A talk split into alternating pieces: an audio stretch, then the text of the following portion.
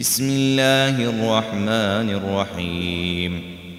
يا أيها النبي إذا طلقتم النساء فطلقوهن لعدتهن وأحصوا العدة واتقوا الله ربكم لا تخرجوهن من بيوتهن ولا ولا يخرجن إلا أن يأتين بفاحشة مبينة. وتلك حدود الله ومن يتعد حدود الله فقد ظلم نفسه. لا تدري لعل الله يحدث بعد ذلك أمرا.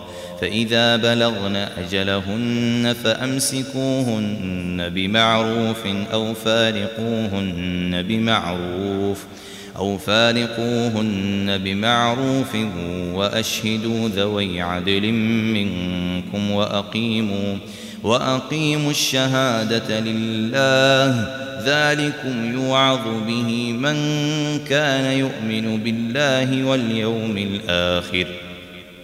ومن يتق الله يجعل له مخرجا ويرزقه من حيث لا يحتسب. ومن يتوكل على الله فهو حسبه. إن الله بالغ أمره. قد جعل الله لكل شيء قدرا.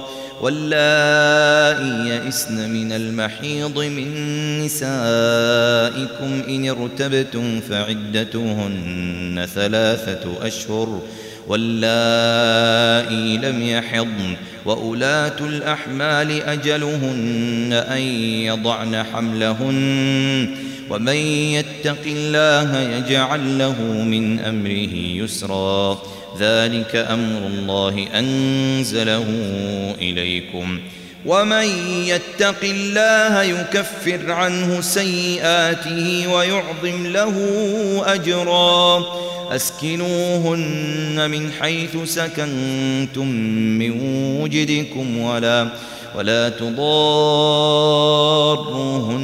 لتضيقوا عليهن وإن كن أولات حمل فأنفقوا عليهن حتى يضعن حملهن فإن أرضعن لكم فآتوهن أجورهن وأتمروا بينكم بمعروف وإن تعاسرتم فسترضع له أخرى لينفق ذو سعة من سعته ومن قدر عليه رزقه فلينفق مما آتاه الله لا يكلف الله نفسا إلا ما آتاها. سيجعل الله بعد عسر يسرا. وكأي من قرية عتت عن أمر ربها ورسله فحاسبناها فحاسبناها حسابا شديدا وعذبناها عذابا نكرا. فذاقت وبال أمرها وكان عاقبة أمرها خسرا. أعد الله لهم عذابا شديدا. فاتقوا الله يا أولي الألباب الذين آمنوا. قد أنزل الله إليكم ذكرا. رسولا يتلو عليكم آيات الله مبينات ليخرج الذين آمنوا.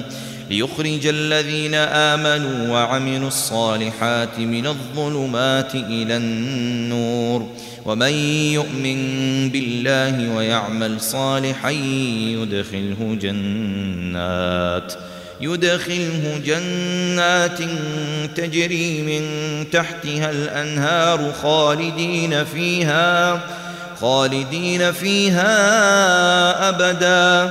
قد أحسن الله له رزقا.